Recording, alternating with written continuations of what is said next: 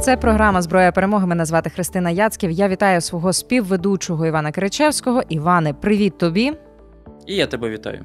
Ми направду задумали поговорити з нашими глядачами і слухачами, і між собою також про ракети. Нагадаємо, якими воюють сили оборони України і що є у нашого ворога. Е, ми будемо говорити про те, що надано нам від партнерів. З цього і почнемо. А я так коротко і побіжно зараз е, піду по найменуванням. Американська протикорабельна ракета одна із найпоширеніших у світі. Мова йде про гарпун. Є в нашому е, опціоналі і Brimstone. Абсолютний революціонер в контексті дальності бою і безумовно те, що дуже важко збивається, і це Storm Shadow певні е, певні опції GMLRS і перспектива ATACMS у. Напевно, все це ми зараз будемо з Іваном для вас розбирати. Іване, почнемо, напевно, по черзі. Давай з того, що тобі подобається на нашому столі, що найефективніше, найсмачніше можливо було з усього досвіду застосування. Прошу. Та воно все більш-менш смачно виглядає. Давай будемо їсти в буквальному сенсі слона е, слона по частинам. Тобто почнемо із найдрібнішого. Найдрібнішого в цьому плані це буде скоріше той самий GMLRS, ну тому що в чому унікальність якраз вийшла системи Хаймерс, в тому, що це вже якби і не скажеш, що класична реактивна артилерія, але і не скажеш, що це повноцінна така керована ракетна система. Ну тому що ракети GMLRS мають GPS наведення і відповідає класифікації керованої ракети. Ну але з іншої сторони, там все-таки ну, дальність стрільби 84 кілометри, тобто навіть під оперативно-тактичний комплекс не підпадає. Ну і все-таки обмеження по бойовій частині є. Тобто ну, не так багато бавовни, якби можна було б е, тиснути яку-небудь оперативно-тактичну ракету. Е, далі, якщо брати по значимості, ну насправді то ж саме гарпун, і тут доречно говорити навіть не стільки, що це найбільш там поширена ракета у світі, ну тому що, ну якщо говорити чесно, їй вже наступає на п'ятки норвезька ну або точніше американо-норвезька ракета НСМ, які, звісно, більшість част е, технологій належить е, норвежцям. Питання в тому, що от саме те, що їх е, ці гарпуни нам дали вчасно у квітні, у травні, дозволило створити такий собі морський щит, ну який поховав плани рашистів взяти Одесу. Ну, здається, ще цей самий морський щит поховав точно корабель Василій Бєх під час битви за острів Зміїний і ще декілька поки що не підтверджених епізодів. Ну і настільки Чекаємо на появи меморіалів десь у Севастополі. Да, от Тим більше, що тим більше, що вийшов такий парадокс. Е, втрату цього е, саме Василія Бєха росіяни не визнали, але пам'ятник про всяк випадок поставили. Якщо ж говорити ще про якісь, от, е, скажімо так, предтечі революції по довгій Росії, стала передача британських ракет Brimstone. Brimstone це взагалі авіаційна ракета для Апача або для винищувача Eurofighter. Ми їх запускали за підказки британських конструкторів із таких таких імпровізованих установок на газельках. Ну, вийшло, ну скажімо так. Перший досвід роботи з високоточним озброєнням був, і це було прекрасно. І, схоже, саме це можна було потім імплементувати, коли ми отримали нарешті Storm Shadow. Шторм Shadow е, революційна не тільки тим, що це стелс-ракета, яку ну досі нікому не вдалося збивати. Шторм Shadow революційна для нас в тому плані, що це перша в історії Збройних сил України тактична ракета, розрахована саме під тактичний літак, яка може бути на дальність 500 кілометрів. Ну, звісно, різні приємні бонуси, як то там проникаюча бойова частина, стелс-технології, які в принципі дозволяють е, цій ракеті бути невидимою. Це ну насправді супутня майбутнє.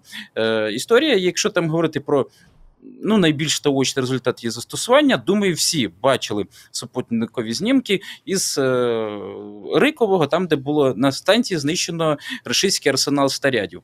Буквально випалена земля, буквально е, все злетіло в повітря. Рашисти давно в своїй історії не бачили такої бавовни.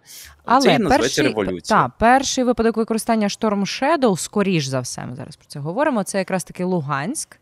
І е, ти от сказав, що що Шторм Shadow важко збивається, але по Луганську Шторм Shadow, вірогідно використовували із іншою ракетою. Приманкою, як я розумію, для засобів протиповітряної оборони ворога. Якщо вона важко збивається, навіщо було відволікати вороже ППО ПВО? Ну, а чому би російські протиповітряну оборону не потролити американською, американським, скоріше, безпілотником, приманкою ADM 160 160 MALD, ну, який створений саме для того, щоб бути приманкою. Ну і тим більше, я думаю, американські партнери окремо попросили, чи можна випробувати цю штуку е, на росіянах. Випробування пройшли успішно. І мені особливо подобаються прецеденти, коли ми беремо найкраще від наших партнерів, те, що вони нам ласкаво надають, покращуємо це, іноді адаптовуємо до власних умов. І це стосується направду хармиків, як я їх називаю, так ніжно, тому що е, ну, класні штучки, дуже помічні, дуже дуже мені треба, як то кажуть. Повітряні сили Збройних сил адаптували американські протирадіолокаційні авіаційні ракети е, для застосування з винищувачів Су-27, які, в принципі, у нас є. В перспективі хар може запускатися і з більш сучасних, і іноземних винищувачів. Нічого їм, як то кажуть, в цьому сенсі не заважає. Іване, тобі слово. Наскільки це вдалий е, вдалий е, такий от випадок співпраці е, нашої і з нашими партнерами? Так? Ну, це дуже то могло сказати, що це просто вдалий або дуже вдалий приклад. Тож треба розуміти, ось що міг 29 чому його недолік, він в принципі не адаптований для застосування керованого озброєння, uh-huh. в тому числі там не адаптовані пілони. І виходить, щоб була можливість запускати ці винищувачі ну, ракети AGM-88 Харм, окремо окреслимо, із міг 29 і су 27 Там треба було ставити ну, своєрідний перехідник американського виробництва. І тут уже цікаво виходить, що радянські літаки в розпорядженні ЗСУ були адаптовані з американськими прихідниками під американські е, ракети, і щоб підсумком ефективно знищувати зенітно-ракетні комплекси. Тут можна виділити не тільки те, як швидко і на ходу вчилися наші інженери, ну тому що адаптація мало то, що зайняла ну можливо пару місяців, і це дуже рекордний строк для будь-яких таких подібних е, конструкторських робіт. Головне, якщо наші льотчики навчилися дуже швидко і стрімко ці ракети застосовувати, ну чисто тому, що окреслимо окремо. Е, навіть Радянський Союз такі далекобійні ракети, як Харм, з дальністю стрільби 150 кілометрів не виготовляв. І максимум, що в нас могло бути в арсеналах, це е, протирадіолокаційні версії ракет Х-29 з дальністю стрільби до 10 кілометрів. Тут у нас е, з'явились ракети із штатною дальністю стрільби 150 кілометрів, ну і орієнтовно 70-80 кілометрів, яку вдавалося витискати за нашою імпровізованою технологією запуску. Це ж історія важлива не просто в тому, що якби з'явився авіаційний інструмент, як знищувати різні такі мерзкі С-300, які обстрілюють наші міста. Це, по-перше, така собі гарна закладка, як вчитися обслуговувати е, західні літаки на наших е, виробничих потужностях. І ще одна важлива закладка. Ну, все-таки західний цивілізований світ рухається до того, що така довга рука тактичного значення, ну тобто крилаті ракети, розміщуються там все-таки на літаках тактичної авіації, а не на монструозних бомбардувальниках, ну як у рашустів ту 22 М3. Ну і переходимо ми до власних розробок. Так не можемо ми ігнорувати і тут успіхи. Вільха М вдало працює, і версії з бойовою частиною ракети 170 кілограмів, дальністю ураження до 130 кілометрів. Е, що скажеш на цей рахунок? Е, тут мало сказати, що добре, що ця система працює. Тут ж варто добре, наголосити, що ну не не просто що вона є. Це наша відповідь на російську поділку під назвою Торнадо С, яка там теж має в принципі схожі характеристики, але на відміну від е, ну, нашої розробки, ну виготовляється в чомусь, можна сказати, на коленках, ну тому що для наведення цієї системи використовуються західні чіпи, які взагалі постачаються для космічних кораблів Союз. Ну тобто технології 70-х дає зброю людям на орієнтовно з середніх віків. Ну, а в нас і що навіть показово, рашисти аж настільки соромляться цю свого аналоговнєт, ну торнадо С, що вони навіть там не не пишуть е, точність влучання показник. Но у нас вільха, як там буквально пару метрів відхилення, і працює так, як так, як треба. І що ще найменш важливо, що мало того, що ця система працювала в перші тижні війни, що судячи з усього, все-таки їй вдалося ну, чомусь відродити, регенерувати залученням наших партнерів, і під час повномасштабного вторгнення, і відповідно ця система іноді ну так вставить з пантелику росіян, тому що вони не дуже розуміють, а що по ним прилітає ну далеко за межами радіусу дії Хаймарса. Е, ще дещо цікаве, і те, що точно не можна ігнорувати, це Нептун, українська протикорабельна крилата ракета в оригіналі. Звичайно, ми ж можемо говорити про е, різні версії вдосконалення на майбутнє. Е, чому це направду могло вже зараз бути революцією для української оборонки? Ну, то почали називатися з протикорабельної ракети, а можемо піти далі, як це роблять турки. Вони взяли е, свою аналогічну ракету Атмака, е, вирішили її переробити для ударів по наземним цілям і далі на цьому рухатись і робити далекобійні дозвукові крилаті ракети. Ну, наскільки відомо, в нас Міноборони теж заявляло про розробку дозвукової крилатої ракети на дальність тисячу кілометрів. Ну, потрібна річ, тому що чому Москва досі чому Москва в принципі існує? Та? Чому Москва досі існує? І треба зробити так, щоб вона не існувала. А от Нептун, або, скажімо так, трохи призабутий проект Коршун, в даному випадку можуть бути базою, яка й дозволить, якби ну нарешті вказати Москві на її історичне місце.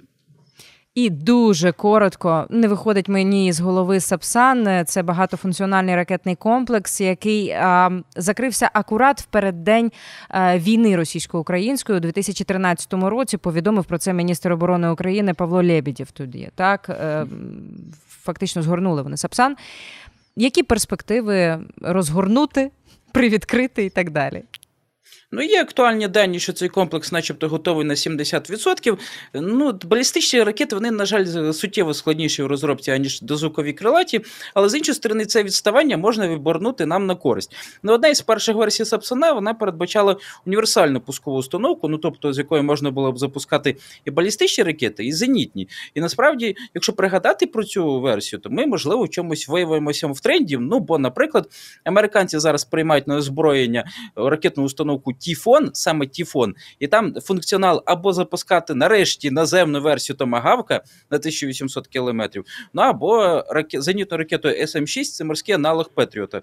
Ну, грубо кажучи, не тільки ми сидимо і думаємо, чому Москва досі існує і чому по ній досі нічого не прилітає. Ось американці теж працюють. Чим найчастіше по нас б'ють е, окупанти із добре відомого, і з того, що вони ще можуть десь за пазухою приховати. Ну, от, ем, Коли ми говоримо про ракети, завжди виникає багато кого спокуса сказати, ракети в росіян закінчуються.